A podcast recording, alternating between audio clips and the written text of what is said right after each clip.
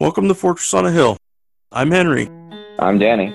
I'm Kagan. We're three leftist veterans that aim to expose the reality of the U.S. military's multiple wars abroad and to illuminate the damage military service does to Americans. American presidents throughout U.S. history have used American military and diplomatic power to force regime change of democratically elected governments around the world. Most veterans come from families vested in prior service, and American generals choose their own, ensuring diversity of thought never interferes with American warmongering. How can we stand by and do nothing while our military kills and destroys lives the world over, while telling Americans that all this death and destruction protects them from terrorists when nothing could be more false. Fortress on a Hill aims to change that. Avner Gvaryahu, welcome to Fortress on a Hill. Thank you for being with us today. Yeah, thank you for, for having me. It's My pleasure. It's not often that uh, we get to invite a fellow anti war veteran from another country on the podcast. I think this is a first for us. So thank you for fulfilling that for us yeah, looking forward for our, to our conversation and uh, sort of uh, um, you know seeing where uh, we can you know learn from each other and learn from our movements. Sounds good. Sounds good. Avner, can you give us some background on your service in the Israeli Defense Force, please? Yeah, sure. So I'm uh, I'm an Israeli, born and raised. Uh, my uh, my slight American accent is from my mom, who grew up in upstate New York. Um, but she moved here, uh, met my dad, um, and we were basically raised in a city called uh, Chovot, which is uh, in the center, more or less, of Israel. I grew up in a uh, religious family, what we call in the Israeli society the religious national community. Um, so this is a community that's both religious but also uh, serves in the army. Um, and it was very clear to me that I'll join the army. Uh, my dad served as a paratrooper. My older brother served as a combat soldier. I'm named after a soldier who was killed in the 1973 war. Um, so I myself joined um, in November 2004 um, in Israel, there's a draft. So I was, uh, um, I was, uh, I basically didn't have a lot of uh, wiggle room there. I had to join, but I did volunteer to the paratroopers. Um, so I started my service in the paratroopers, and um, I uh, chose to not only serve in the paratroopers, but also do a few more uh, physical exams, and I uh, I, which I passed. So I started my service um, in what could be described as sort of the special ops unit of the paratrooper brigade. Um, our, our unit specifically was an anti-tank unit, um, and we spent a lot of time in our almost year of training uh, preparing ourselves to sort of use this anti-tank weaponry, but um, uh, we didn't fight tanks in any time during my three years. What we actually did, um, and this is what the IDF, the Israeli Defense Forces, um, are actually doing um, uh, with a big part of um, um, the Army's might. Um, I was basically part of maintaining the military occupation in the West Bank. Uh, what the what the army calls uh, ha'imut hamugbal, which translates into the limited confrontation, which is basically what the army calls the occupation, what I would call uh, Israel's military dictatorship over Palestinians. Um, so, I mean, we can go into sort of the history and the background if you'd like, but uh, I think um, um, summarizing this pretty quickly, since 1967, Israel has been occupying uh, with military might um, massive uh, areas, um, which Israel has never annexed, and the international community does not see as an integral part of Israel, and that's where the occupation uh, takes place. Um, so uh, the West Bank is where I serve, and mostly around Nablus and Jenin. Um, and towards the end of my service, after I uh, went to a commander's course, I became a sergeant of a snipers team. And a big part of what I did as as a, a soldier generally, and as a soldier who was who was you know um, leading together with my officer this this team um, was a mission that we called Straw Widows, um, which uh, came to define a big part of my military service. Um, and um, basically, the idea behind the Straw Widow is um, taking a private Palestinian house and using that house as a military uh, post. Um, and I actually found myself um, spending uh, many hours, many nights, uh, barging into Palestinian homes um, and uh, using their window, their living room, the kitchen window, um, and they're basically their house as a military post while the entire family was locked in a room.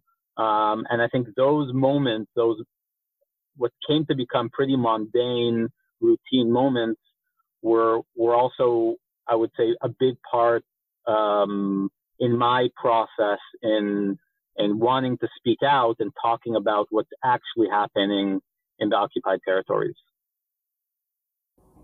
Well, uh, thank you, thank you uh, for that background. Um, yeah, I, I, listened to a little bit of a couple interviews of yours, and and just uh, describing that. Um, it's uh, I'm, I'm, it's it's just shocking to uh, it's shocking to hear about.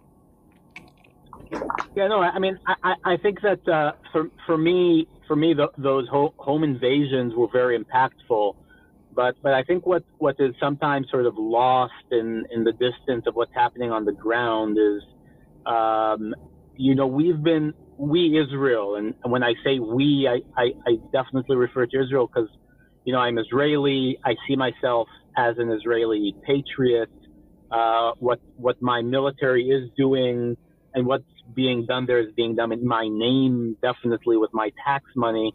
Um, but what Israel and what we what we're maintaining in the occupied territories is uh, really sort of this um, um, this constant reality that's been going on with you know different uh, uh, levels of extreme throughout the 50 to 53 years.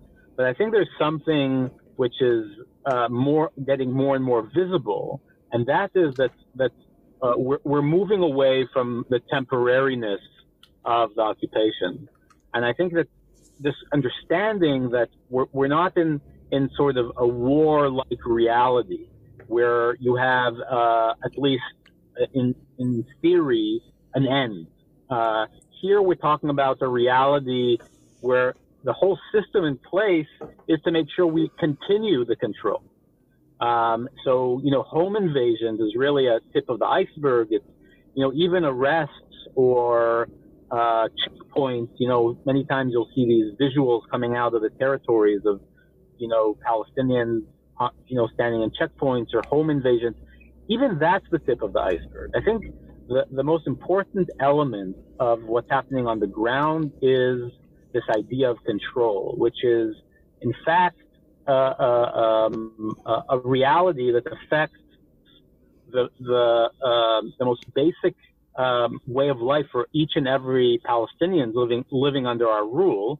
It doesn't matter, you know, if you live in a small community near a settlement, or if you live inside a big Palestinian city, you know, bigger like Ramallah, El Bira, Bethlehem, Hebron, and so on you will be affected by this military control that will be translated not only to soldiers standing in checkpoints, but also to an entire system that regulates um, movements for Palestinians in and out of the territories, inside the territories in specific areas, uh, access to their own agricultural land, and so on and so forth. And this is all being maintained uh, by soldiers. Some of them are soldiers with guns, helmets, barging into homes, but some of them, you know, like like what I did, but some of them are soldiers sitting behind desks who are basically um, you know, maintaining this uh, this reality of uh, of control. You know, uh, and this is Danny here. I think probably Henry and I both have probably not to the extent, you know, because you know, in scale, America's war is about America's wars, plural, and occupations are about two decades old. Of course, occupation of the West Bank is what now 53 years old. But you know, in Iraq, in particular, I mean, taking over homes, apartments, and setting up what we called observation posts, or you know, sort of uh, hunter kill teams, was was a big part of, of what we did as well. But and and so that it just really resonates when you say it, and, and to think that, that that Israel has been doing that, or the IDF has been doing that for 53 years sometimes a mile from the border, right? you know, I mean, just just over the border from Israel is striking. But what I want to ask is is this: you know, your organization, which you know I've followed for uh, a number of years and think is just incredibly important, no matter how hard they try to silence you, right? And so, breaking the silence is this really great term because you know not only is there an attempt to silence anti-war vets here in the United States, but probably even more so in Israel to a certain extent. Uh, but one of the things about occupation, long-term occupations, and, I, and I'm sure you agree with this, is that the silence about it, right? The, the the refusing to speak about it as a society is part of what maintains it. And so, what I'm interested in is, of course, we could talk on broader terms, and it would probably my question would take up the rest of the pod. So we could talk about what happens to a society uh, after 53 years of military occupation of a neighbor. But I'm interested in the military. You know, um, sure, you know, you've been in the military in a more recent period, but you said you were named after a soldier killed in 1973, I believe. Um, you have a family background. Most people in Israel do. What, in your opinion, has been the effect on the IDF, the effect on the military institution and culture from 53 years of sort of prolonged and normalized occupation? What has that done to the military establishment? Yeah, you know, I think I think that um, that that's an excellent question, um, and I think that there have been, you know, there there there's there's you know different ways different ways to to sort of look look at this effect. There's actually uh, an interesting uh, movie that I would recommend called uh, The Gatekeepers, um, where when it was when it was out was you know all the former heads of uh, Isra- Israeli um, what we call um, the Shabak, the basically the Israeli equivalent to the FBI, um, going on record uh, into this documentary and talking about basically the occupation. They don't they don't all agree, but I, I think there's a very powerful voice there um, that talks about um, um, you know the, the moral price uh, which is paid, and I think you know brought forward by former heads of the Secret Service who are very involved in maintaining the occupation. This will will also come out, you know, uh, in some interviews with former heads of uh, the IDF, you know, chief of staffs and their deputies. But I think the, one of the interesting things that comes out in you know, from our work in breaking the silence is really, uh, you know, how how deep um, this uh, um, this reality has affected um, um, the way the army itself operates. You know, there's sort of a cliche in Israeli society, um, um, sort of turned into a cliche, talking about sort of a slogan: "Occupation corrupts." Um, and you know, many people will say, well, there isn't even an occupation, and one will, others will will will say, well, it doesn't corrupt or ignore it. But this sort of slogan has somehow sort of become a cliche. But I think it's a very it's important because it it doesn't say that occupation is inherently corrupt. Um, you know, theoretically, if if the military occupation would have been sh- a short period of time, theoretically maybe it could have ended, right? And then, you know, there's nothing necessarily fundamentally wrong with that concept. International law also recognizes it as a as a binding concept. The problem is when military occupation becomes the norm. And then what you're faced with is with a reality where a military is not equipped to deal with. Um, and I think there's so many different examples of this, of how this um, this corruption, which has been going on for for many years now, um, doesn't only uh, disregard Palestinian suffering, doesn't only um, disregard uh, and sort of uh, whitewash uh, deaths of Palestinians and sort of giving very minimized sentences to soldiers and and so on. But there's also another element which I think is very interesting and dangerous and unique, at least in, in, in you know in recent years to the Israeli occupation, which are the Israeli settlers. Right. So alongside millions of Palestinians li- living under our control, you also have today between 350,000 to half a million, depends you know, if we count East Jerusalem, which was annexed or not, but we're talking about thousands of Israeli citizens living in a militarized area.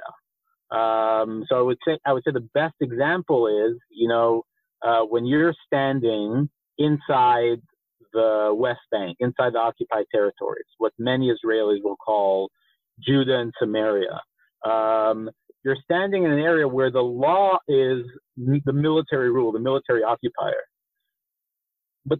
but alongside with the vast majority of the people living there under the military occupation, you also have Israeli citizens there that are protected, right? So you can sort of imagine them living there surrounded with this imaginary bubble. This bubble allows them, these Israeli citizens, to live in an area which is occupied and controlled by the military, but basically maintain their rights as citizens. And this creates uh, absurdities, right? Where you have two separate, two parallel systems in one geographical area. And you don't have the potential for equality, right? In Israel proper, there are minority groups, right, that are fighting for their rights and so on, but they theoretically have the potential for equality, right? They can you know, if they're they can fight for citizenship and if they can be citizens, they could fight for political representation and so on. In the occupied territories, that's that's from the get-go. That's not the case.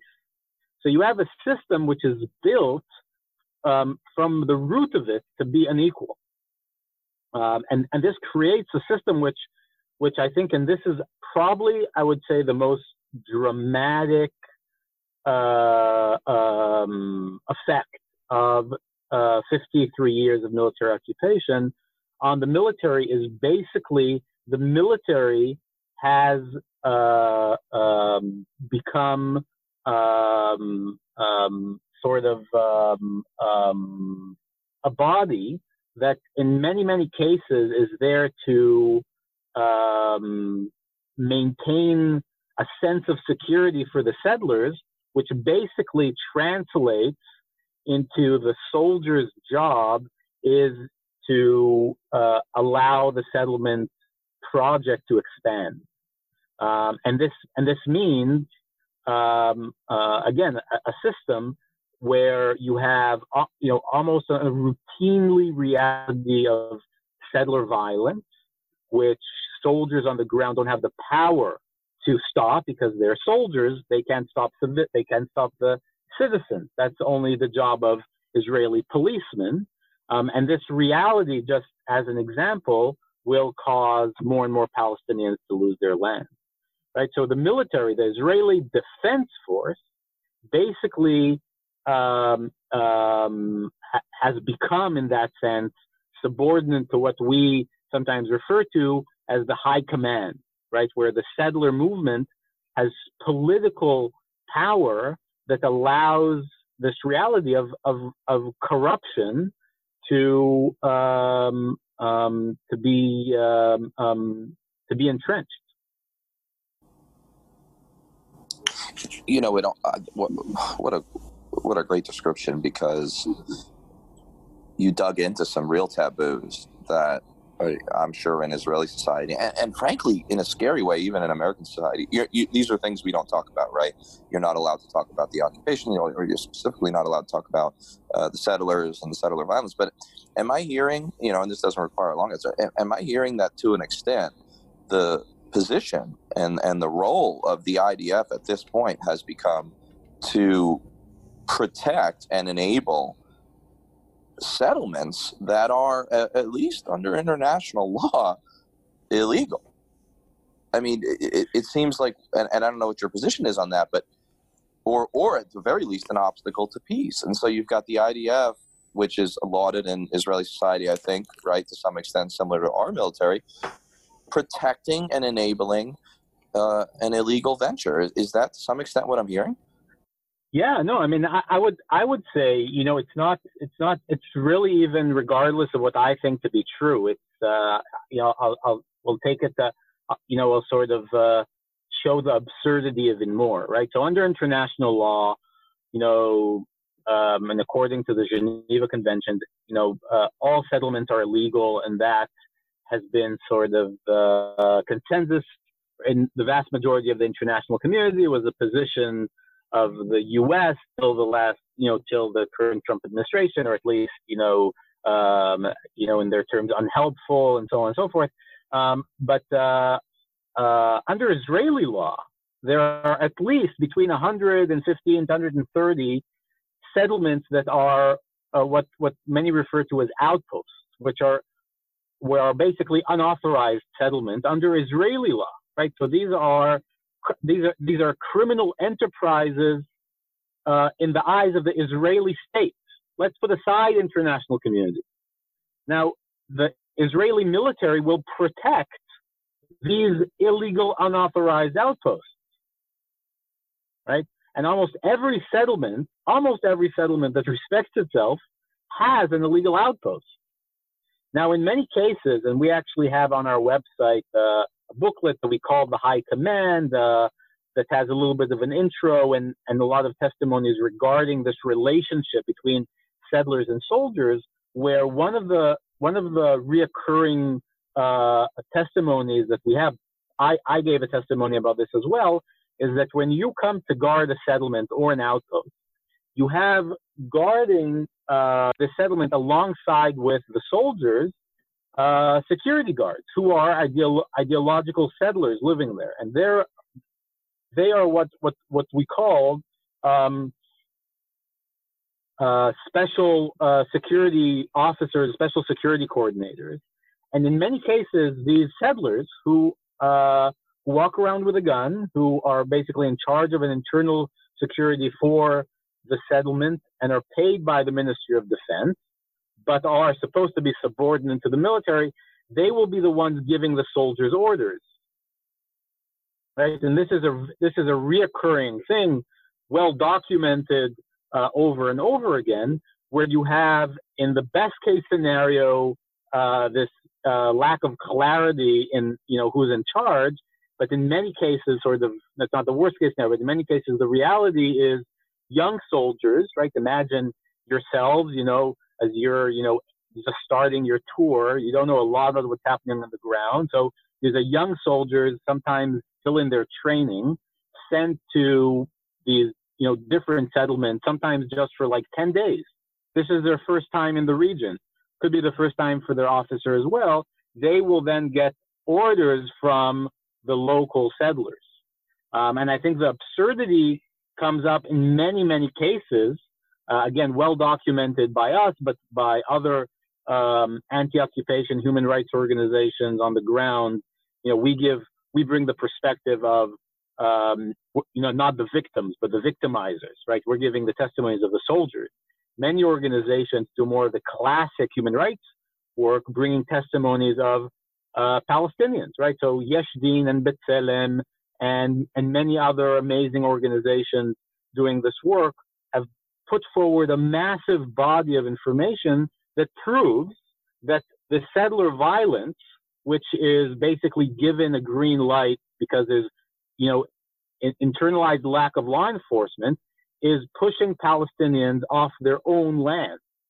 And what you basically see is this process of uh, settler violence combined with um, um, a military presence, together with draconian laws preventing Palestinians from farming their land or building on their land, allow in a process that we we're we're very much in the expansion of the settlements, sometimes illegally, many times illegally, on the expense of Palestinian land, which basically minimizes the areas where Palestinians are living. So you have sort of like a plus and minus in a battery, right? Sort of the settlements are expanding, and the minus are the Palestinian community, where Palestinians are being pushed, shoved into more confined areas um, uh, closer to the big cities. So losing massive swaths of, of, of land. Um, and, and, and I think that, you know, this, what I described to you now is basic, basically been the case for the vast majority of the past uh, 50 years. But what we see now more recently in the past five years, um, you know, under the, the last government um, led by Netanyahu with a lot of power of the settlement movement, we see bills uh, or, or attempts of bills to be being passed in Israeli parliament that will, in, in effect, legalize many of these illegal outposts. Right. So you basically have this process of um, um, vast uh, building that was seen illegal by the state of Israel, which is now retroactively uh, being legalized.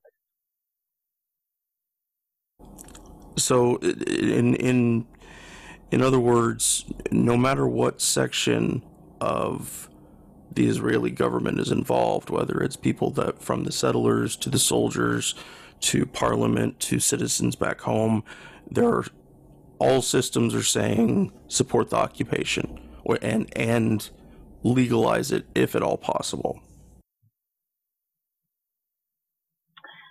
Yeah, yeah. I mean, I, I, I think this is this, and this is sort of going a little bit more political, but I think you know very relevant to this you know our topic. Uh, but but you know, I think that for many many years, um, you know, the state of Israel has been around since 1948. Uh, I personally believe in Israel's right, or Jews' right to self-determination, um, and you know, I, I think that um, uh, the the state of Israel is a is a reality. Um, I won't get into this, but I just don't believe that our right to self-determination should come on the back of another people's right to self-determination.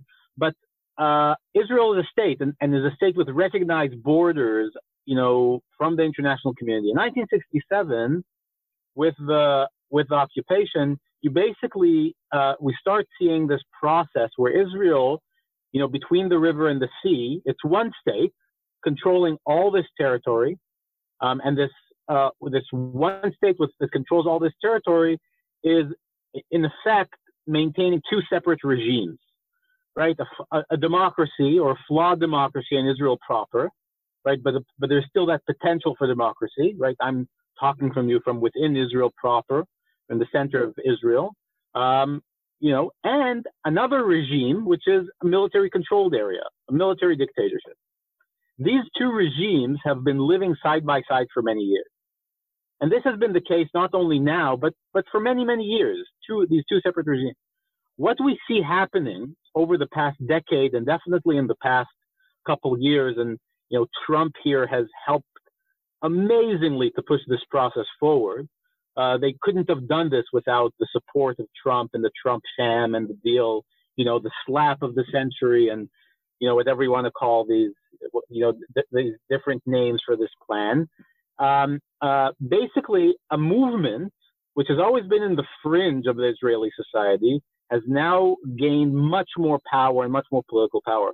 And we're basically moving from this reality of one state with two regimes to a one state with one regime, right? So, so uh, many would argue that elements in the occupied territory itself resemble apartheid, right? Segregation, bantustans, and so on and so forth. Um, and I think that's something to be dealt with, um, and definitely an argument that should be dealt with and put on the table.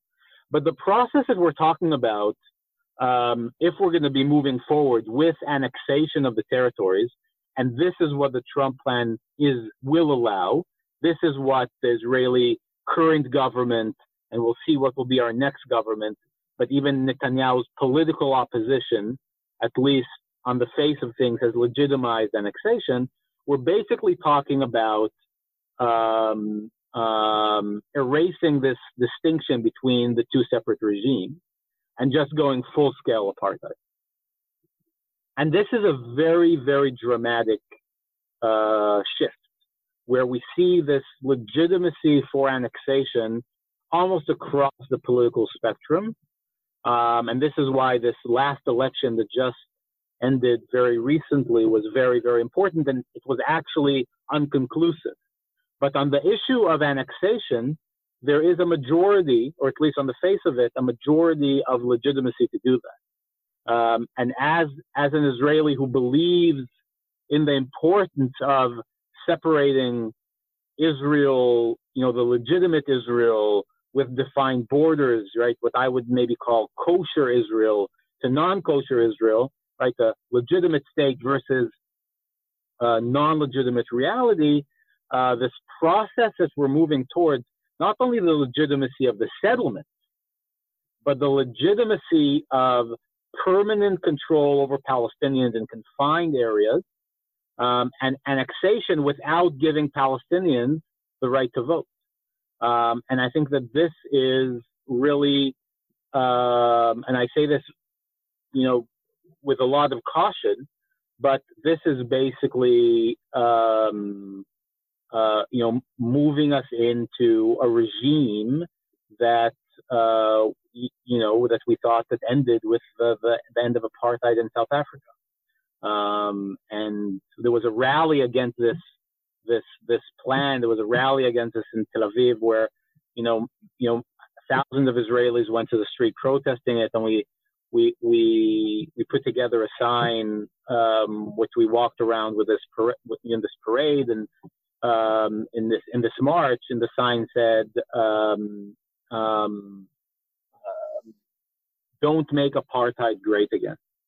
Uh, and I think that basically the involvement of the U.S. in the in the in the dreams of the far right, right? This this dangerous alliance between you know the messianic right and Israel believing in the greater state of Israel and the permanent control to the evangelical base of Trump um, has brought us to a very, very dangerous spot. Well, the use of the word apartheid, I personally think is appropriate, but I understand that the caution and you know this is just one of those words that is anathema and i'm sure that that's the case in israel but you're you're describing a system that is almost textbook apartheid. And one of the things that one of the things that struck me, um, and I think you might find this interesting, very briefly, is that I was on a brief uh, speaking tour in LA um, for my uh, next book on on dissent, especially veteran dissent, and just you know why it's important. And so I was at a fundraiser for my publisher in a Santa Monica backyard, right? So this, if you, um, you may have been LA, it's just rich people, right? Uh, rich white liberals, rich white liberals in quotes, and um, and they were mostly nice people and were like-minded on probably 90% of everything but one of the things that struck me was a conversation that i got sort of dragged into um, by a, a, jewish american uh, with dual citizenship in israel or who has lived in israel son is in the army um, served under benny gantz at one time uh, who is a blue and white party, right?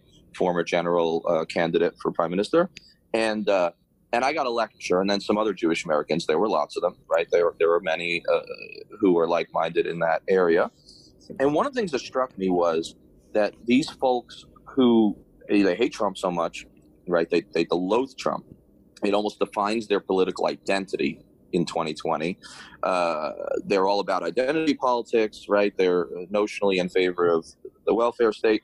But I got a lecture, and, and I almost couldn't fight back uh, because I was exhausted by it about Israel security and how Iran is this great evil. And it was great that we assassinated Qasem Soleimani. I mean, in fact, this gentleman and, and everyone agreed except for me argue that Iran is really behind the protests in Gaza, completely ignoring the, the genuine grievances of the people. And so th- this was striking. But what I wanted to ask you is, you know, in this latest really series of elections, the once somewhat powerful, very powerful Labor Party in Israel, the traditional left, right, or the traditional uh, establishment left, has become a marginal party. Um, and we have a situation where the Jewish American liberals in the United States, they all loved Benny Gantz. And, and, and he's what I call a polite emperor. And I'm interested to know what you think about that term. But, and he's also a general, which is similar to the United States, where we have more and more generals going into politics. But why the failure of labor? And is Gantz, so that's, so it's two questions, you know, why the failure of labor, in your opinion? Or the weakness of labor currently? And is Benny Gantz truly a superior option to Netanyahu? Uh, does he represent real change? And what does he represent? And I know that's a complicated series of questions, but I think most Americans don't know anything about this. And I, and I, I have a feeling that you've got some interesting insight. Yeah. So, I mean, um, you, you, said you said a bunch of stuff you, you said a bunch of stuff there which i think um, um, you know I, I i wish i could you know um, go back to each and every point but but i think that you know generally speaking i i agree that there is an issue of what some people sometimes call peps right? Progressive except palestine or progressive except palestinians. Uh, and this is definitely true uh, when it comes to you know many liberals around the world, and definitely true in the Israeli Israeli society. People that are you know progressive on many issues, um, you know LGBTQ rights and uh, you know church and state and um, um, climate change and so on and so forth. When it comes to this issue, uh, you see something something shift. Um, I I would uh, you know just just to sort of put the previous conversation you know behind us and then move forward i i would be i, I i'm very very cautious of you know uh, when we talk about israel you know moving into apartheid. Um, but but but this reality where uh, for for so many years the call of the of liberal zionists of the of the progressive uh, Zionist camp in Israel was, you know, there's we still have the potential to to end military control uh, becomes much more challenging when state gap and annexes. And this is and this is you know sort of trying to to talk about Gantz and Netanyahu and the difference. You know, I, I would argue this. You know, Israel doesn't have and never really had um, uh, a real right and left right? Especially when it comes to, you know, the core issue of right, right and left is in many in many countries where it comes to sort of political issues, you can find people who are hardcore capitalists in what is seen left-leaning parties, and you can find people who are real socialists um, when it comes, you know, but you know, are, are seen in right-wing parties and so on and so forth. Uh, there is one thing that I would say should be defining uh, politics in Israel, and that is your approach to the Israeli Palestinian conflict and the Israeli occupation. And that's where uh, actually Netanyahu and Gantz are closer than what we think. Uh, and still, I think Gantz is better than Netanyahu. But first, I'll explain why they're actually closer. So I would say we have three defined political camps in Israel, um, three and a half. The biggest political camp in Israel, the biggest, uh, the strongest voice in Israel has been what I would call the control camp. Right, this camp that that that uh, believes that between the river and the sea, there's only space for one country, and that's Israel. Uh, and, and you can find people supporting this idea uh, in Gantz's party, right, which is sort of right of center. in people in Likud, in Netanyahu's party, who still believe there should be this control. They don't necessarily want to annex, even though this is a growing phenomenon in Netanyahu's party. Um, but also in people in Labor Party, right? For many, many years, the plan of labor was basically uh, a form of, of control, maybe even permanent control. Um, this was once challenged in Oslo, right, in the 90s. To the right of this political camp, you have the largest growing political camp in Israel, which is the annexation camp. Basically, a political camp that believes that we should annex the territories. It's not enough to maintain our control. We have to annex the territories. Basically, that's the apartheid camp. Right? This camp has been growing. It's not the biggest yet, maybe, but maybe today it is. Right? Maybe today at this point, with Gantz and definitely Netanyahu supporting uh, annexation, this camp has become probably the one of the biggest, or not the biggest, camps in Israel. So these are the two strong political camps, right? Uh, you have Lieberman, who's a camp on his own. We won't get into that. That's sort of the half, three and a half. And to the left is what I would call the equality camp, right? This today is the smallest political camp in Israel. Within labor, there was always a shift, uh, a fight. There was always people that were part of the control camp or people that were part of the equality camp. Once in our history of the state, in the mid 90s, did the equality camp manage to pull the control camp. That was the Oslo process, which was very flawed and many things to say about that. But it was for the first time that this idea of the equality camp, of at least theoretically ending military control, was literally on the table. Um, when we talk about Netanyahu and Gantz, what we're actually seeing is the center right fighting with the far right. And the process that happened to the center left, to the Labor Party, was that they were constantly watering down their message and sort of uh, toning down who they are in order to what they thought would give them more votes, is that they basically morphed, they're basically their voters morphed into Benny Gantz, right? Into their into blue and white. It's the same electorate. Go back to 2015 and go back to 2020. The same amount of people voted to the center right, center left block. Right? The numbers haven't changed. It's all in the same numbers. But what happens, the process that we've been seeing with the Labor Party, I think is an amazing process. It's been happening in many places around the world. Sort of the center left feeling that we have to go more to the center, that they basically become sort of right of center instead of left of center, and this uh, right of center doesn't manage to win the election, and then what you actually have is a process that instead of having a center left opposition versus a right wing government, you have a center right opposition that opposes a right wing government. Right? So the whole conversation, the whole conversation is shifted to the right. And you see this with these reoccurring elections, what this does to the ideological center left. It, it demolishes it.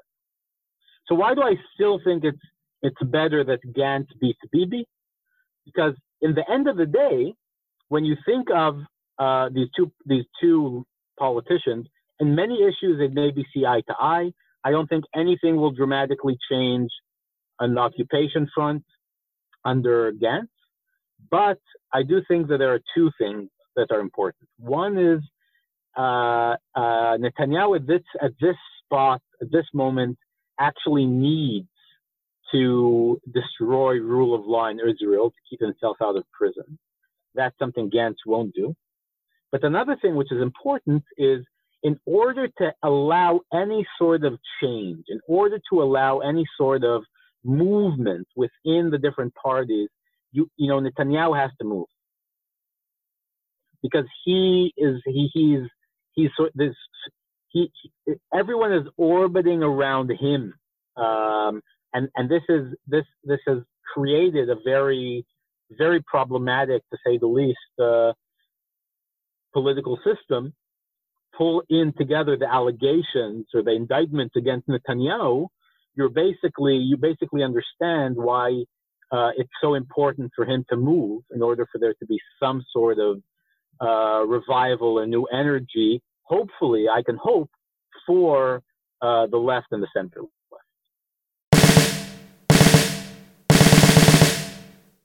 The guys and I love doing the podcast. Being able to share our experiences in the military with allies and supporters means the world to us. But we can't do all the work. We need you to share an episode of ours with somebody, anyone whom you think might be affected by it. Maybe a young person looking to join the military, or parents advocating for one, uh, conscientious citizens who care about the violence the U.S. wages in their name, advocates for women and people of color who understand the harsh environment the military can create for minorities and also inflicts on minorities across the globe, and anyone else you think it might affect. Please take a minute and share this with them. Now, our podcast is supported in a few different ways. First, there's Patreon, where we're blessed to have an array of wonderful supporters helping the guys and I pay for some of the podcast's expenses. Those who contribute $10 a month or more will be mentioned here as an honorary producer, helping keep you, our listeners, stocked with new episodes. But you don't have to contribute $10 a month to help us. For as little as a dollar a month, you can help us keep going, paying for hosting and storage fees, transcribing old and new episodes, promoting and expanding the podcast, and other crap I can't think of right now. So let's bring out these honorary producers, and they are Will Arens, Gage Counts, Fahim Shirazi, Henry Zamota, James O'Barr, Adam Bellows, Eric Phillips, Paul Appel, Julie Dupree, Thomas Benson, and the Status Quo podcast. Your contributions are wonderfully helpful to us. Thank you very much. However, if Patreon isn't your style, you can contribute directly to us through PayPal at paypal.me forward slash Fortress on a Hill. Or please check out our store on Spreadshirt. The great Bill Krapinski did an awesome job designing our first shirt, which you can find at shop.spreadshirt.com forward slash Fortress on a Hill. Check for promo codes before you order. And now, let's get back to the podcast.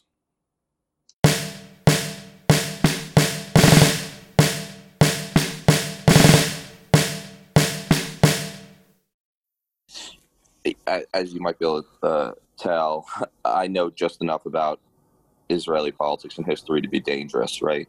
Um, I'm, I'm, not an expert, but this is one of my side interests, and um, I think what you laid out is is is really astute, uh, a good insider's account. It, it digs into some nuance that's completely lost here in the United States in our coverage of the Israeli election. I mean, in the United States, it seems that the only discussion, the only discussion of Israeli politics is is Netanyahu Trump, right? That's the question. And so, if there's any criticism of Netanyahu, it's very rarely on his policies within the West Bank or his policies uh, towards the Palestinians, and, and, rather it's on his corruption, right? It's on his uh, indictments and, and and his connection to Trump because in the United States liberalism right uh, to the extent that it exists is really an anti-Trump uh, ideology at this point which I think is highly dangerous. And I, I, think it's fascinating to see or to hear the the genuine gradations within Israeli politics and the and the rightward shift. And I think it's important on a podcast like this because we're most of our listeners are American to understand that this isn't just we're not just doing some sort of ethnic study or some history of another country for the sake of it. I mean, there are there are genuine, and we can't over overemphasize them because that would be wrong. But there are some genuine connections. I mean, as Israel has moved right, as as right wing ideology has become uh, more norm in the center in Israel. I mean, the same thing has been happening in the United States over the course of a number of years, if not decades. And so I think this is a really interesting point, and, I, am glad that you dug into it. And I know that I asked yeah, I mean, a lot of questions, but it's it, it's really important. That, yeah, yeah. I mean, I, I, I think this is this, and this is sort of going a little bit more political, but I think you know very relevant to this you know a topic. Uh, but but you know, I think that for many many years, um, you know, the state of Israel has been around since 1948. Uh, I personally believe in Israel's right, or Jews' right to self-determination, um, and you know, I, I think that um, uh, the the state of Israel is a is a reality. Um, I won't get into this, but I just don't believe that our right to self-determination should come on the back of another people's right to self-determination.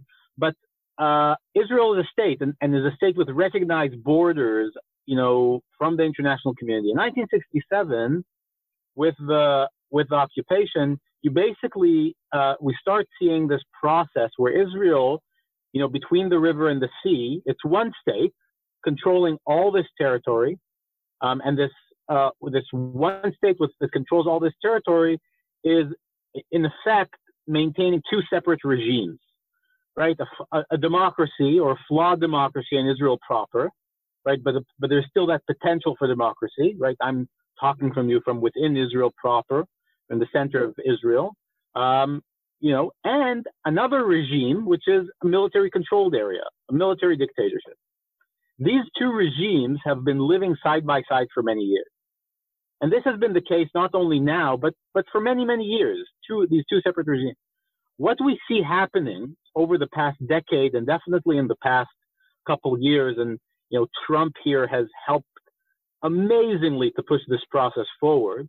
Uh, they couldn't have done this without the support of Trump and the Trump sham and the deal, you know, the slap of the century and, you know, whatever you want to call these, you know, th- these different names for this plan um, uh, basically a movement which has always been in the fringe of the Israeli society has now gained much more power and much more political power. And we're basically moving from this reality of one state with two regimes to a one state with one regime, right? So, so uh, many would argue that elements in the occupied territory itself resemble apartheid, right? segregation, bantustans, and so on and so forth. Um, and I think that's something to be dealt with, um, and definitely an argument that should be dealt with and put on the table. But the process that we're talking about, um, if we're going to be moving forward with annexation of the territories, and this is what the Trump plan is will allow. This is what the Israeli current government, and we'll see what will be our next government, but even Netanyahu's political opposition, at least on the face of things, has legitimized annexation. We're basically talking about um, um, erasing this distinction between the two separate regimes and just going full scale apartheid. And this is a very, very dramatic uh, shift where we see this legitimacy for annexation almost across the political spectrum um, and this is why this last election that just ended very recently was very, very important, and it was actually unconclusive. But on the issue of annexation, there is a majority, or at least on the face of it, a majority of legitimacy to do that. Um, and as as an Israeli who believes in the importance of separating Israel, you know, the legitimate Israel with defined borders, right? What I would maybe call kosher Israel to non-kosher Israel, right? The legitimate state versus uh, non-legitimate reality. Uh, this process that we're moving towards, not only the legitimacy of the settlement, but the legitimacy of permanent control over Palestinians in confined areas um, and annexation without giving Palestinians the right to vote. Um, and I think that this is really, um, and I say this, you know, with a lot of caution, but this is basically, um, uh, you know, moving us into a regime that, uh, you know, that we thought that ended with the, the, end of apartheid in South Africa. Um, and there was a rally against this this this plan. There was a rally against this in Tel Aviv, where you know you know thousands of Israelis went to the street protesting it, and we we we we put together a sign um, which we walked around with this par- in this parade and um, in this in this march, and the sign said. Um, um, don't make apartheid great again. Uh, and I think that basically the involvement of the U.S. in the in the in the dreams of the far right, right? This this dangerous alliance between you know the messianic right in Israel, believing in the greater state of Israel and the permanent control, to the evangelical base of Trump, um, has brought us to a very very dangerous spot.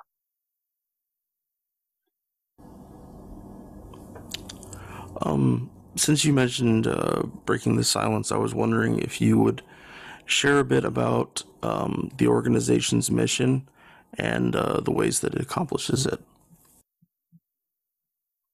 Yeah.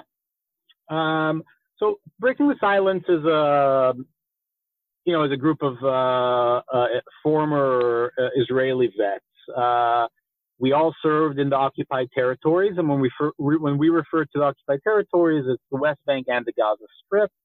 Uh, even though the Strip is controlled in a different way than the West Bank, it's still under Israeli control, uh, in our view.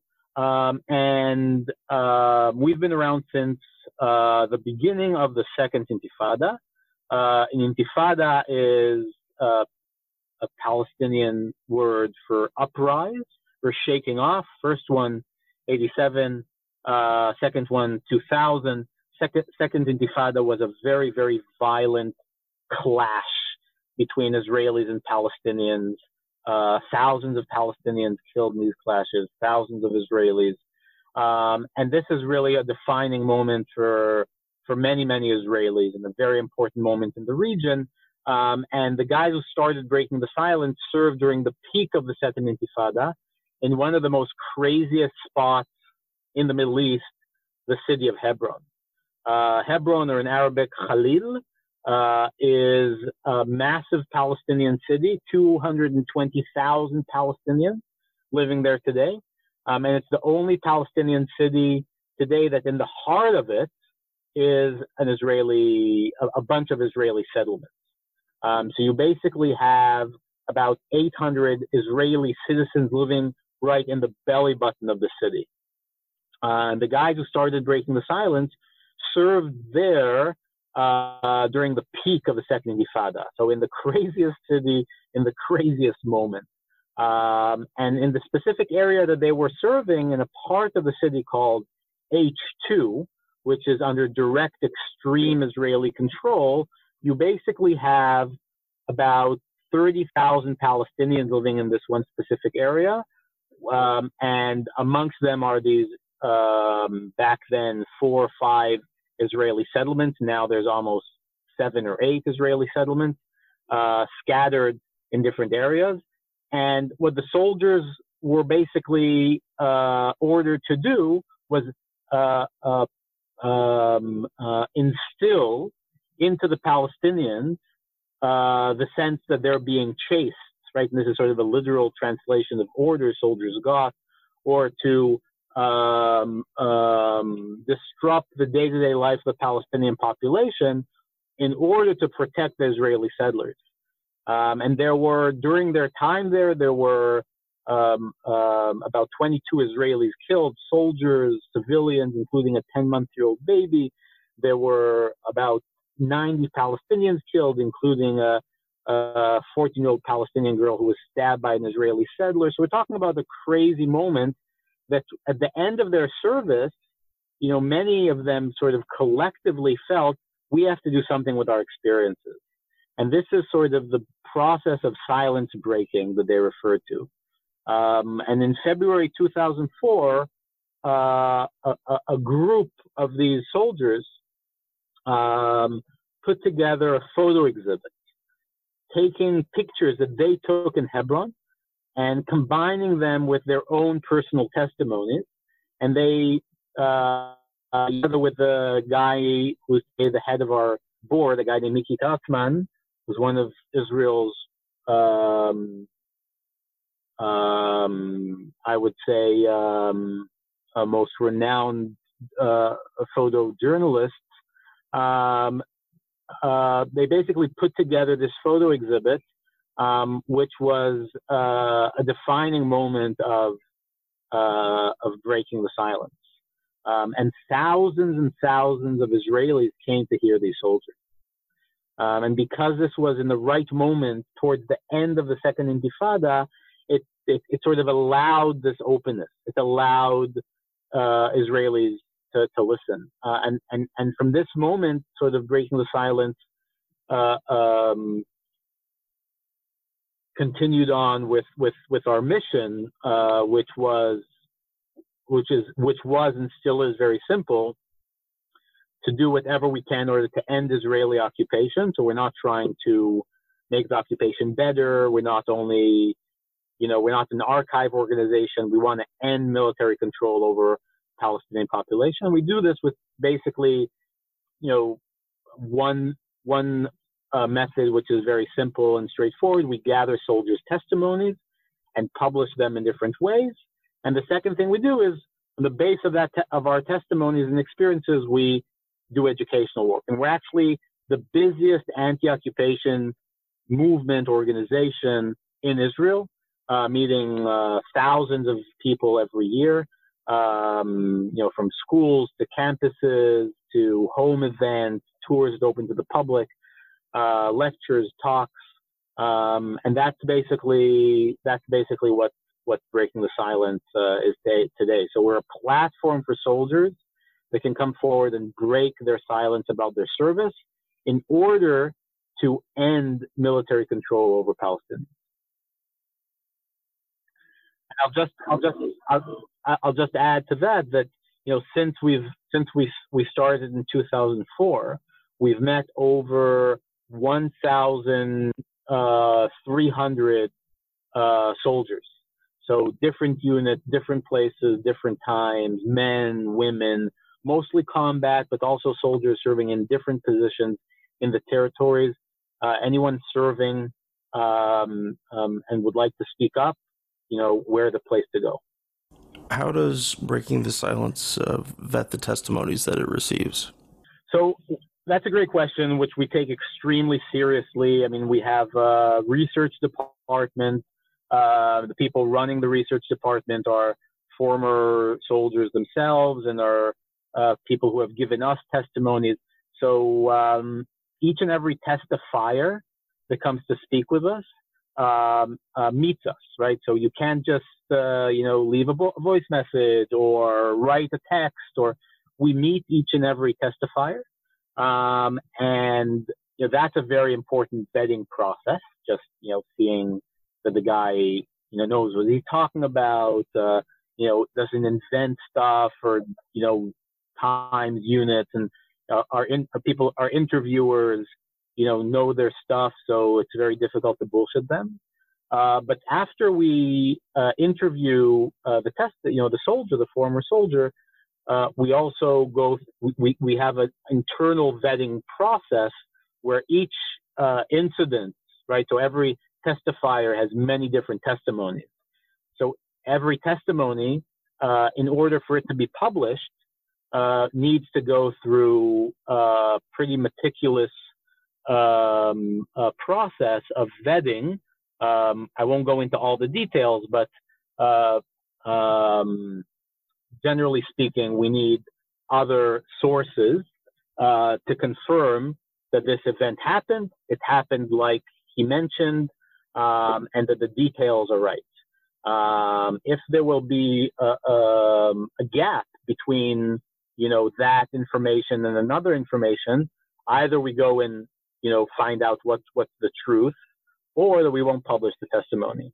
And there are many, many testimonies, you know, sitting on sort of uh, the the bottom of the editing room in that sense um, um, that haven't been uh, published. One of the things that I imagine and I've read faces you guys is attacks, uh, hate mail, um, attacks even from fellow soldiers, probably some former friends. Um, Henry Kagan and I deal with that to some extent. I do more and more as I become more of like a public uh, writer and speaker, and it's rough. And I've always said that the the legal stuff, you know, when the military comes after you or the government comes after you, the official hate, right, the official attacks are actually less nefarious and, and less disciplining than the pariah status and the social ostracization. Um, and and so I want to make one comment and then ask you a question, which is, you know, I, one of the things that gets thrown around a lot to especially military dissenters in the United States is this term un-American or anti-American, right? You're you're anti-American if you air your dirty laundry like you guys do internationally and domestically. In America, it's the same thing. And I was listening to Noam Chomsky because I'm a hardcore lefty uh, the other day in a documentary, and and he said something really interesting to me. And I, and I want to know uh, your comment on this, and then also just your experience with uh, receiving hate. Uh, and what Chomsky said was that the term anti-American or anti-insert country um, is unique historically to more totalitarian and even fascist societies. And he brings up the point that today, you know, in, in the West, as we know it, you would be laughed out of Italy if you referred to your political opponent, even your vehement political opponent, as anti-Italian you know that that language doesn't really exist. Uh, you'd be you'd be laughed away, even if you hate Berlusconi. You know, for example, you wouldn't call him anti-Italian, and he, even though he was this like bombastic, you know, demagogue, wouldn't have really referred to his opponents as anti-Italian. And Chomsky also points out that in today's Germany, for example, to refer to someone as anti-German because they disagree with you politically on foreign affairs or domestic affairs would actually be considered dangerous given their nationalistic past. So what's been your experience with you know ostracization and hate, and, and, and of course your peers as well? And to what extent is the title anti-Israeli or something similar thrown at you guys? Um, yeah, all, all, the time. Um, so you know, de- definitely um, not not not per se the term anti-Israeli, but uh, um, you know, if you um, you have a chance to just you know Google my name in the New York Times, a video will pop up uh, by um, an organization which basically a right-wing organization that supports Netanyahu, a group called uh, Im Tirtzu, um, basically um, calling me and leaders of three other anti-occupation human rights organizations um, planted, right? Sort of blaming us to be Trojan horses of, uh, you know, the West, of European governments, right? We're not real Israelis. Where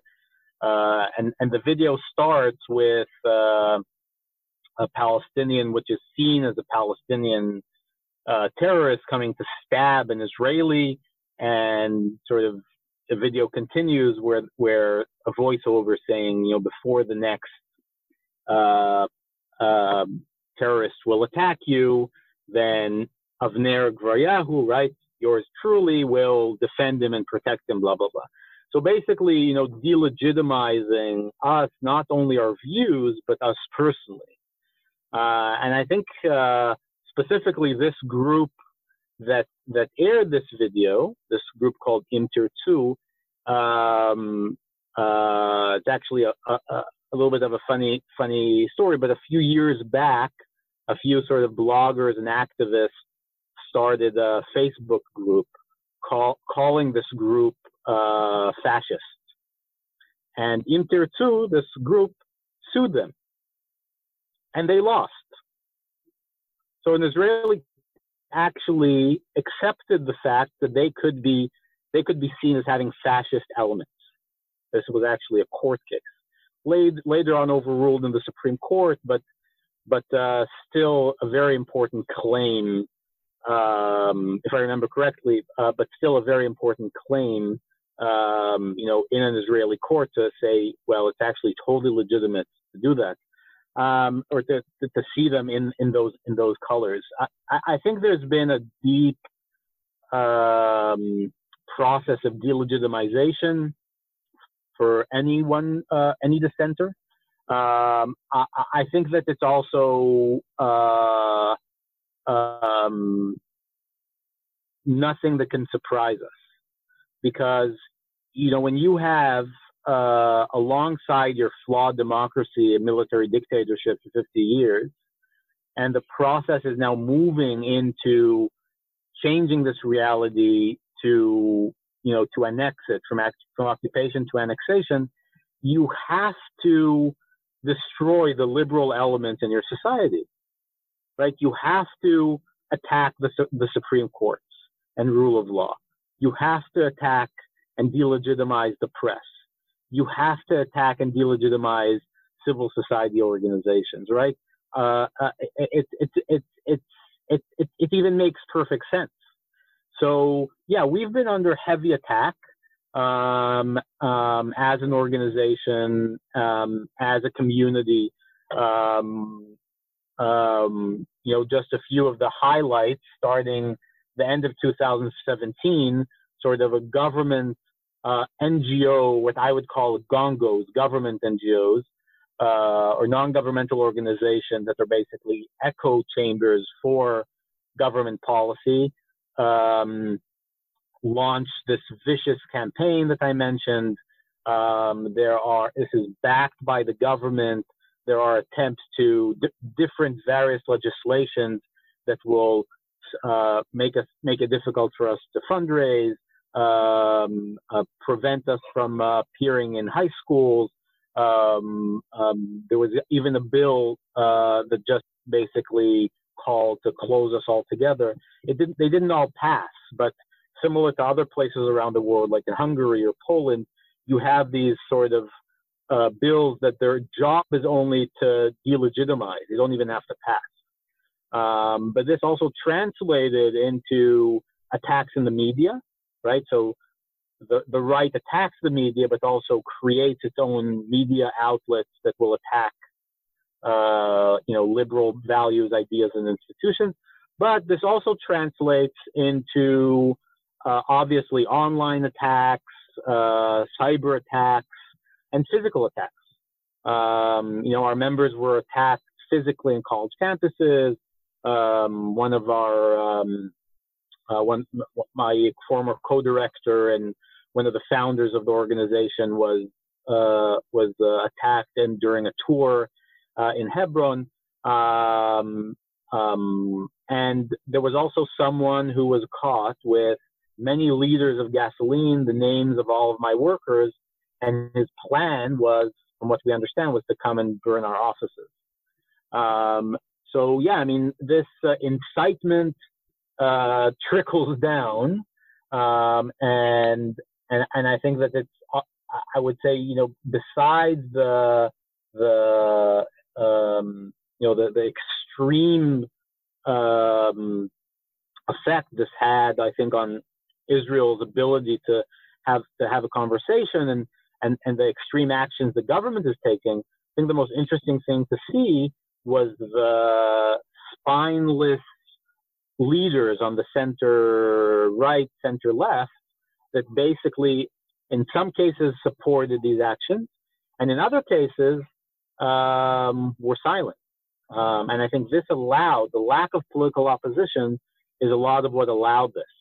Um, just to sort of put all of this in in in sort of um, um, sort of putting it all in the right context, I think this is nothing compared to what you know Palestinians are going through under occupation. I think this is nothing compared to what you know our friend and activists are going through. Uh, you know, uh, battling. Um, um, you know, we're basically fighting for for their most basic rights. But I think the process that we're seeing is that it's not enough anymore to oppress Palestinians. Uh, and, and the interesting process that we're seeing now that in order to maintain or move forward with this process, you also have to oppress um, uh, Israeli Jewish dissenters. Uh, because we're privileged, because we still, you know, many of us are men, many of us, you know, we all served, and we still have sort of this privilege of protection but we see how um, um, the state is actively, the state, not right wing activists, right? The state is actively delegitimizing us uh, and, and, and shrinking the space that we can operate in. Um, and I think it will be very interesting to see um, what government will be formed and if this process will be continued. I had a, a question from going through your guys' FAQ on the, the website.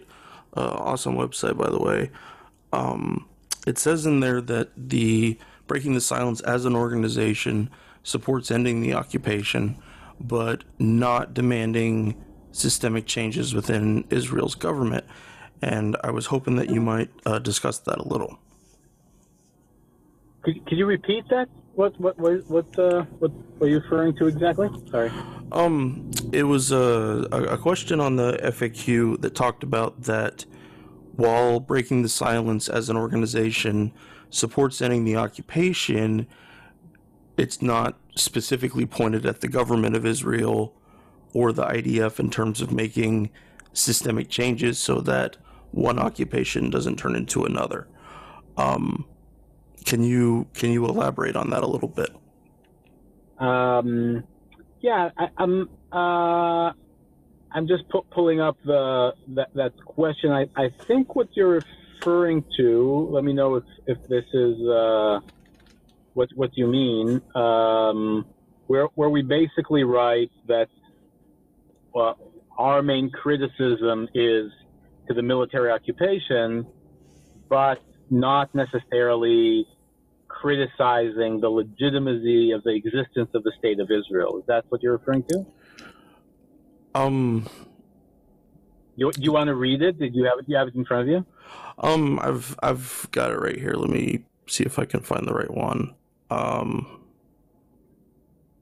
I guess I, I, I had interpreted that to mean, you know, I, I understand about trying to ward off um, unnecessary criticism just to just to push it down. And in terms of that, you know, you're an Israeli, you certainly wouldn't criticize the existence of the nation of Israel, but that how does breaking the silence work to fight the larger systemic militarism that is a part of Israel, I guess?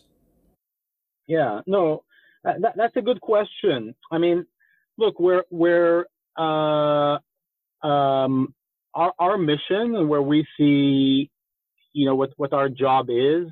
Um, it's it's as I said to be a platform for soldiers to speak out against the occupation from their perspective. So when we talk about the occupation, we talk about, you know, the territories Israel occupied post 1967. Israel also has soldiers on the northern border. Israel fought wars in southern Lebanon, a few, uh, even a few uh, wars. Uh, one of them was during my time serving. Uh, many of our testifiers served during that time. There were things there that we could theoretically be talking about, but that's not our mandate. That's not our mission. Uh, our mission is to talk about the occupation. So um, um, it's not that there we don't have issues or questions generally with the effect of militarism in the society, because obviously that also produces the next generation of Israeli citizens supporting the next um, operation and so on and so forth. But uh, our problem is not with the military per se, right? We're not uh, um, uh, we're not necessarily anti-militaristic. Some of our members are, but some of our members are not, right? Um, but what, what, what, what, where we feel that our uh, our energy should be going is to talk about the occupation, and in that sense, in that sense, we will make the, we will make a distinction between uh, the Israeli-Palestinian conflict and the Israeli occupation. Right? The Israeli occupation is one element within the conflict. And I believe the conflict has to be resolved um, um, by both people acknowledging each other and uh, talking about our past, our present, our future. When it comes to the occupation, even though I hope it will be solved with negotiation, the responsibility is on us because we're the ones maintaining it. Um, so, so that's where I would sort of draw one, uh, you know, that's where we're putting the spotlight on the occupation. Um, there's a lot of you know, there's history that that that could be discussed that we're not bringing up, and we're even uh, I can't I wouldn't say ignoring, but I don't think that's our mandate, right? You know, pre 48. Um, but also issues of militarism. Um, I think in our mind um, um, are uh, um, first and foremost a uh, outcome of the occupation. And in order to to move into a society that is genuinely more just and less militarized, the first thing we have to do is is is end military control. So, you know, we're putting that's where we're putting our eggs in that basket. Well, that makes sense. So I have, uh, I think, just one more question because we we don't want to keep you forever, even though um, left to my own devices, if you ever listen to the podcast, this will just continue to go on forever. Because I am just loaded with questions and I find you fascinating, not just to blow smoke up your ass, but because I don't know, I see a connection between breaking the silence and this nascent um, and still weak, to be f- fair, although growing movement of veteran dissent in the United States. And um, one of the things we don't have that that you do is we don't have a draft, right? The military conscription is gone uh, since the end of the Vietnam War. That was done purposefully, partly by Nixon and other folks, in order to minimize dissent. Um, and yet, I think what's interesting about Israel and what's often brought up to me, because uh, Henry and I, uh, we don't 100% agree on, with the draft, but we we do regularly bring up the idea that you know in our desperation to end these wars, America's wars, we we can't help but think, man, if we brought the draft back and mothers had to worry about their sons and daughters going into the military and college students had to worry about what happens when they graduate, that perhaps there would be a stronger anti-movement, anti-war movement. Now, of course, some people bring up as an opposition to me, and it's a fair one that well, look at Israel. You know, Israel has. Um, you know, Israel has a draft, and yet they maintain a very strong uh, pro-occupation position, or or many Israelis do.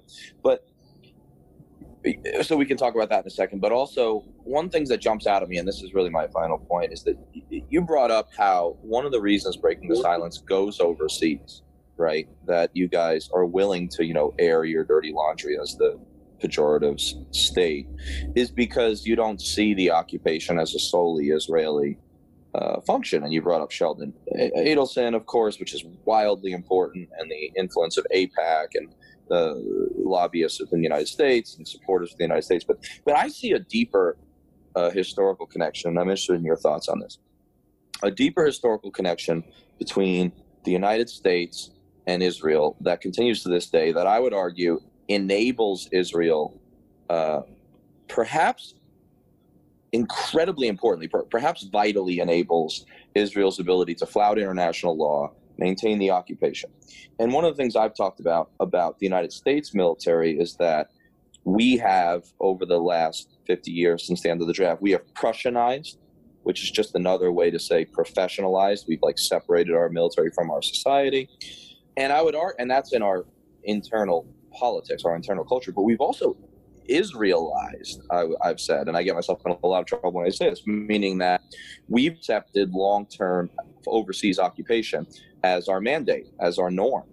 And in the process, I've argued that the American military has, you know, gained some of the characteristics of the IDF and the influence that you talked about earlier that I asked about of what it's done to the Israeli military. But I think this does dig back to something a bit deeper, which is that there is something unique about the American and the Israeli experience. And, it, and this is an awkward truth. Both are at root settler colonial societies. And we're not alone, right? Um, many Western, uh, many English speaking, mostly English speaking former colonies of Great Britain uh, have taken on this historical sort of tenor. Uh, Australia, New Zealand, and Canada are all uh, settler colonial societies. Now, they have done a bit of a better job uh, with uh, reparations and apologies of kind of leaving that past behind. Not perfect, but better. But Israel and the United States also have this settler colonial sort of mandate. And in that sense, they have a bit too much in common, inconveniently, with, say, South Africa. And of course that connection is made all the time by uh, I'm pronouncing his name, name wrong, but Ilan Pappé is uh, I'm not sure how do you pronounce that author's name. Yeah. The uh, Yeah, yeah, yeah. is that okay? So he writes a lot about South Africa and apartheid and a million other things. He's great. I love him. But um, you know, South Africa falls apart internally and falls apart externally, partly because of the Cubans. Uh, thank you, Fidel. But it only maintains its power in the face of massive international illegitimacy, sanctions, and attacks because of the United States' willingness to support it as an anti communist regime and to some extent Israel's support, uh, clandestine and otherwise, of South Africa. So, th- this is all to say that, you know, in a broad sense, what connections, and you've mentioned it a little earlier, do you see between the nature of the American and the Israeli state and therefore the ability for the occupation to continue, which I would argue is a pretty nefarious nexus between the two countries?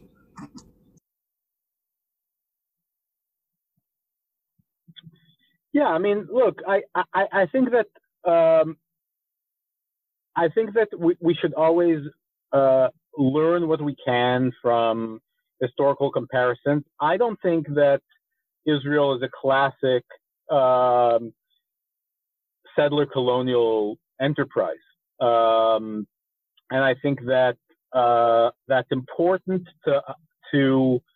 I think that distinction is important for for many reasons. One, because I think it's true, uh, but but moreover, uh, because it uh, it alludes, it could allow you to belittle the the the problem that we're in, because um, um, it's true that Israel had support from Western governments in different times throughout you know, from the Zionist movement and so on and so forth. But uh, we cannot forget, and I don't think it will be helpful to forget, obviously, and I, I don't think uh, by saying what you said you, you are, but uh, it's important for me to put on the table there is a historical uh, connection that Jews had to this specific land. And because of that historical connection, um, you had different groups connected to this place throughout the years. You know, I am a ninth generation Israeli from my dad's side, right? My mom, as I mentioned, grew up in upstate New York and, you know, a daughter of a Holocaust survivor and so on. But my dad is actually a eighth generation Jerusalemite. I'm a ninth generation, generation Israeli. Now, in the same manner, I have Palestinian friends who are Jerusalemites, who could be seventh, eighth, tenth, eleventh generation as well there there is a dispute um, over connection to the land. I don't think there is a, a dispute about the involvement of Western powers um, um, to this side or the other, um, even though there were also, you know, uh, various attempts on on both uh, Jewish Zionists or um, and Palestinian Arab side to gain um, support for their cause from um, external powers.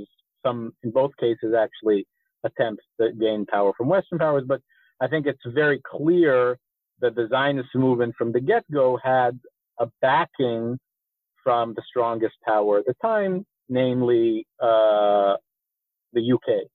Um, but but I think that um, um, even though there is definitely comparisons to be learned, uh, I don't think that we're talking about sort of a classic uh, comparison. Um, and I think that um, uh, specifically, sort of, you know, going sort of going back to the distinction I made between the conflict, which I think has two sides, and therefore is less of a classic sort of settler colonial enterprise, the Israeli occupation is much more of a classic colonial enterprise, uh, much more of an Algiers style reality. Um, and, and I think that that is, again, not, not one to one, but uh, uh, much more similar elements. and I think that that is um, you know where different military occupations um, resemble each other. Now, is Israel sort of a model for the U.S.? Uh, I'll be I'll be blunt. I don't think so. I think that there is that that we're, we're all learning from each other, and I think that in the same way that uh, silence is not uh, uh, only in you know we don't only have silence in the Israeli military. There's many different silences in the Israeli society, but silence is not only an Israeli epidemic. You know, every society has its silences. I think that's where, in a moment, uh, and this could definitely be seen. You know, maybe you know post uh, um, um, you know September 11 and, and, and so on and so forth. But uh, um, uh, I, I, think there's uh, um, drastic changes in world orders, um, and Israel, like other countries, um, has taken a sort of uh, uh, nationalist, chauvinistic, nationalistic approach. Uh, and you see other countries playing uh, the same way. Uh, you know, again, um, you know, we meant I mentioned Hungary, but you know, Bolsonaro in the in Brazil, Duterte in the Philippines. Uh, I think there's more of a dramatic shift uh, happening, uh, and you know, ma- many have talked about this, but sort of a collapse of the post World War II order. And I have to say, it's sad in my view that you know we're part of these uh, states or communities, cultures that is sort of uh, helping in this process. But I think that there is there is a more dramatic movement, and I think for vets, for soldiers, that if you look at um, you know peace conventions and world conventions, and you know the, um, the you know the, the writing of um, of, uh, of of binding documents, many of them have come from soldiers coming back from the battlefield and saying we don't want to kill and don't want to be killed. And I think that it's it's uh, it's uh, it's on the one hand uh, sad that this is where we are, and I think this is a global phenomenon, not only American and Israeli. But on the other hand, I think it it, it puts us in a position to uh, to shout out and say, you know, we have the the responsibility on our shoulders of the generations of soldiers who were killed in vain and killed in vain. And we have to make sure that I don't know if it's holding up sort of a, uh, the classic liberal ideas or reviving them and thinking about something else. But I think that there is there there is a battle taking place on the most basic concepts and ideas that have uh, have guided us. Um, and uh, I think it's uh, it's bigger than uh, one one or two leaders. I, I think that this is a this is a new a new phenomenon. I don't know I don't know how the coronavirus fits into all this, but that's that's maybe a that's maybe a different conversation. But uh, I, I, think that we are in, in a moment where uh, the, you know this the the the, the rise of illiberal democracies uh, isn't isn't uh, true anymore. They have risen, um, and many illiberal democracies are today um, are today sort of um, um giving sort of the marching orders. Yeah, I mean th- those are are great points, and, and you know I, I think that you um,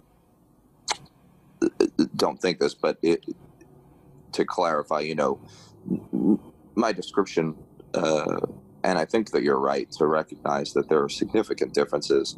Um, so it is dangerous sometimes when we um, when we draw the connections that I did um, so while I think there are connections, I, I, think that there we do have to differentiate, as you mentioned, between Israel and the Israeli occupation, which in some ways are two different regimes. But you know, I mean, I feel like I always have to say this whenever I'm uh, critiquing Israel, especially in the United States and the liberal community, is you know, like there's there's no part of me that denies the connection of uh, Jews to the region or the standing reality, of course, that Israel exists, right? And, and Israel, like any other sovereign nation or people, deserves to have security. And, uh, you know, one of the arguments that I make, and I think that you, from everything I hear, probably agree with, is that ultimately, um, you know, Israel is safer, and just like I think America is safer, uh, if it eliminates the occupation, right? If it comes to some sort of peaceful settlement with the Palestinian state. I mean, I, I would argue, and I, I think you agree, although I'm interested in your thoughts, and I know they said that would be my last question, but this really is, you know, that ultimately the occupation has been counterproductive um, to civil liberties at home, to uh, just the, polit- the political discourse and to the safety and security of Israel because it creates a cycle of forever war. And I think that that's been the case with America and what it calls, quote, terrorism worldwide. Um, so, yeah, so I, I think that um, it is it is important that we not delegitimize Israel uh, in the process of our critiques, and I never intend to do that. However, I think that it must be recognized, and so few people seem to, either here or in Israel, that ultimately uh, occupations and empire, whether they be Israeli or American, are counterproductive and actually make us less safe. No, no, I, to- I totally agree there. Uh, that, there, I'm not. I think that you know we're. Uh, I think you're totally right. Uh, I think the for the definitely for the better of the region and for Palestinians, but also for the better of, of Israelis and Jews generally. You know, I think that um, um, maintaining military control over another people is is very bad um, on any different level. So yeah, I totally agree there. Well, fellas, I think that's uh, a good place for us to close today. Um, Avner, thank you so much for uh, coming and chatting with Danny and myself. I uh, really enjoyed it. Thank you so much, guys. This was great. Um, and thanks for the questions and the interest. And uh, uh, be great to get it once it's aired. Um, and if you guys come to the region, let us know. We'd be very happy to take you guys around and sort of keep uh, keep at it, keep talking about this. That would be great. Yeah, I may hold you to that. I've been uh, wanting to uh, come to uh, Israel into the territories for a long time, but uh, yeah, thanks again, and just you know, personally, one on one. I'm sure you hear this a lot, but thanks for what you do and for being part of what I think is a uh, transnational brotherhood of um, dissenting veterans. And so it's really great the work you guys are all doing. Thank you. Amen. That sounds great. We'll be in touch. All right. Take care, Avner. Bye bye. Bye bye.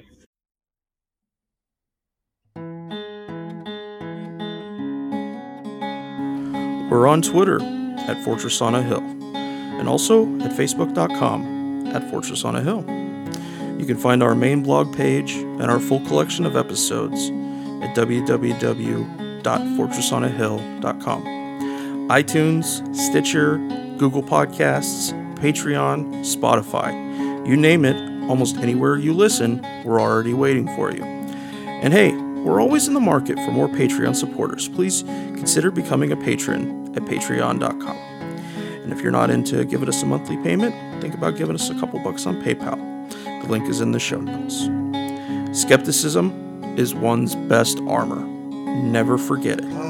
We'll see you next time. You good people, and listen to my song.